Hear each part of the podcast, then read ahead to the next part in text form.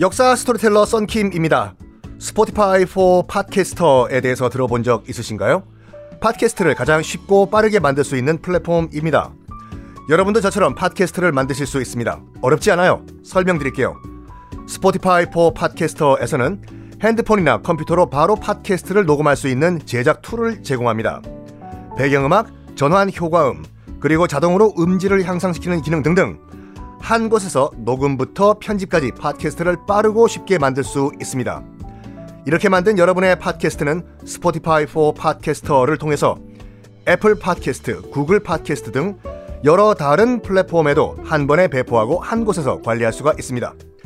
여러분이 팟캐스트를 만들기 위해 필요한 모든 것들을 한 곳에서 모두 무료로 제공합니다. Spotify for Podcasters 앱을 다운로드 받고 지금 바로 시작해보세요.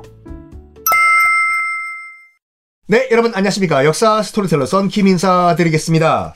레이디 고디바, 고디바 초콜릿 유래 잘 들으셨죠? 음. 자, 이런 가운데요. 이런 가운데 이 잉글랜드를 노리는 또 다른 바이킹족이 있었습니다. 또 바이킹이야. 바로 누구냐? 프랑스 노르망디에 살던 바이킹 노르만족이라는 바이킹이에요. 에? 나중에 2차 세계대전 때 노르망디 상륙작전 그 노르망디 말입니까? 네. 거기에 살던 바이킹 노르만족이에요. 에? 바이킹이 그렇게 밑에까지 내려와 살았어요? 네. 따뜻한 남쪽 나라에 내려온 바이킹도 있었습니다. 원래 북쪽에 살던 사람들인데 그 이름도 노르만 자체가 노스맨의 프랑스식 발음이에요. 노르망. 그 북쪽 북쪽 사람들이란 말이에요. 노르망, 노스맨이요. 이 노스맨 북쪽에 살던 북인들이 아 남쪽으로 내려와요. 그래서 지금의 노르망디 지역에 상륙해요. 그리고 난동을 부립니다. 당시 이제 프랑스는 서프랑크 제국이었거든요. 기억하세요, 여러분들? 프랑스 역사 때 다 설명드렸죠. 동프랑크, 중프랑크, 서프랑크가 있다고. 프랑크 제국이 세 조각으로 나눠지면서 동프랑크는 나중에 독일이 되고 중프랑크는 나중에 이탈리아가 되고 서프랑크는 나중에 프랑스가 된다고. 이 서프랑크 땅인 노르만디 그 거기에 들어와요. 들어와서 난동을 부리니까 서프랑크 그러니까 프랑스라고 할게요 그냥요. 프랑스 입장에서 봤을 땐 골치가 아픈 거죠. 저 야만족들이 와가지고 우와가 우가차차 우가차차 하니까. 그래서 서프랑크에서 이렇게 얘기합니다. 야, 됐고, 너희가 점령한 그 땅, 바닷가에 있는 그 땅, 그 너희들 줄 테니까, 이제 우리 프랑스 그만 침략해. 오케이? 거기서 너희들 땅, 그래, 땅 떼줄 거야, 그냥. 등기부등본 떼볼 필요도 없어요. 너희들 가져가, 그냥. 노르만인들. 노르만인 자체도 약간 중복이네요. 서울 역전 앞. 처가댁. 처가댁도 중복이에요. 처가. 자체가 가가 집가자잖아요. 굳이 처가댁이라고 할 필요가 없어요. 그 처가댁 양념통닭도 문제가 있어. 아, 문제가 있다는 게 아니라 이름을 좀 바꾸시는 게 어떨까, 관계자분들. 그리고 족발. 족발도 족이 발이고 발이 발이지 않습니까? 뭐 족발이라고 했을까? 이것도 유래가 있거든요. 나중에 말씀드릴게요. 그렇다고 해서 하나만 쓰기도 너무 늦었어 벌써요. 야 우리 발 먹으러 가자. 그것도 그렇고 우리 족 먹으러 가자. 그것도 그렇고 아 어떻게 하면 좋을까 이거를 진짜 노르만 자체가 북쪽 사람이란 말이잖아요. 노르만인이 붙으면 아이고 어쨌든 이해를 돕기 위해서 노르만인이라고 할게요. 노르만인도 생각해 보니까 괜찮아. 알겠다. 그럼 이 땅 우리가 그러면 그, 그 우리 그냥 우리 준다 이거지. 여기 살게. 알았어. 그러니까 너희들 우리 서프랑크 즉 프랑스에 쳐들어오지 마. 오케이 해요. 그리고 앞으로 너희들이 살 그 땅을 노르만족의 땅이라고 해서 앞으로 우리 프랑스는 너희 땅을 노르망디라고 부르겠다라고 말을 해요. 맞습니다. 어, 물론 지금 노르망디에 가면 이제 다 민족이 섞여가지고 구별을 할 수가 없어요.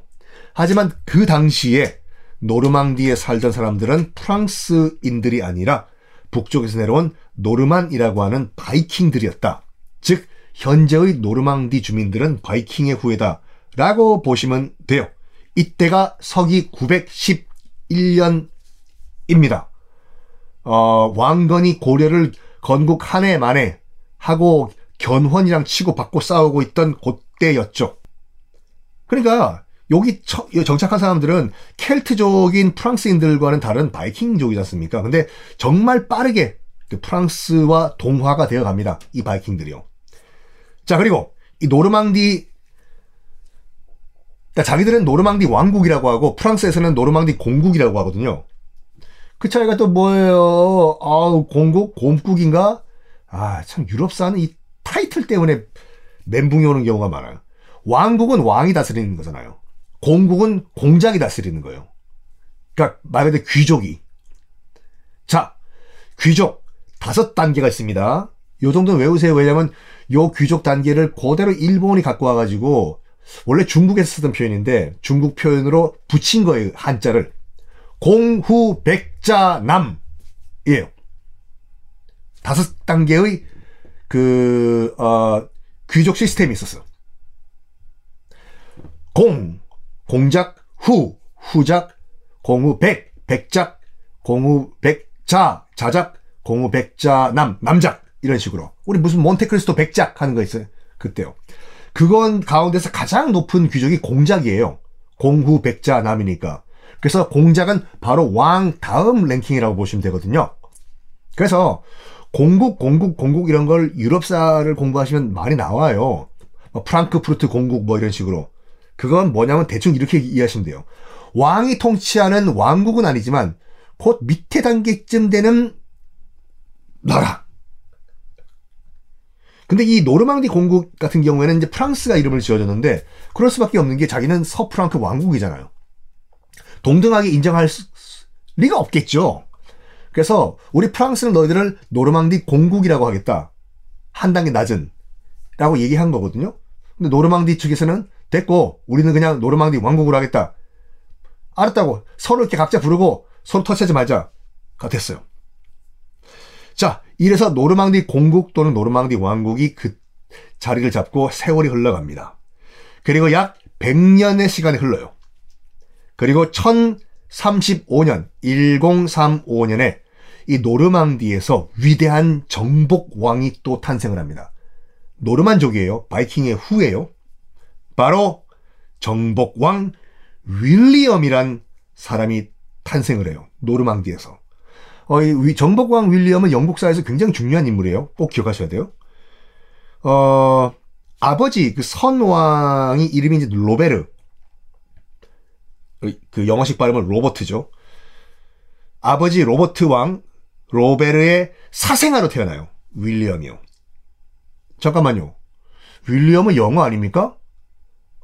아니 아버지가 프랑스 발음이 로베르, 영국 발음이 로버트라고 하면 윌리엄은 영국식 발음이니까 프랑스식 발음도 있을 거 아니에요? 있죠. 아유, 여러분 정말 똑똑하시네.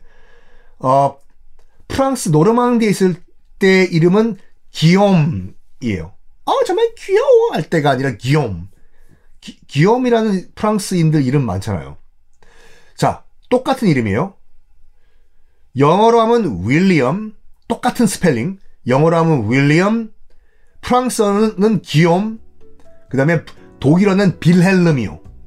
빌헬름, 윌리엄, 기욤 다 똑같은 말입니다. 자, 이 스토리 다음에 연결해 드리겠습니다.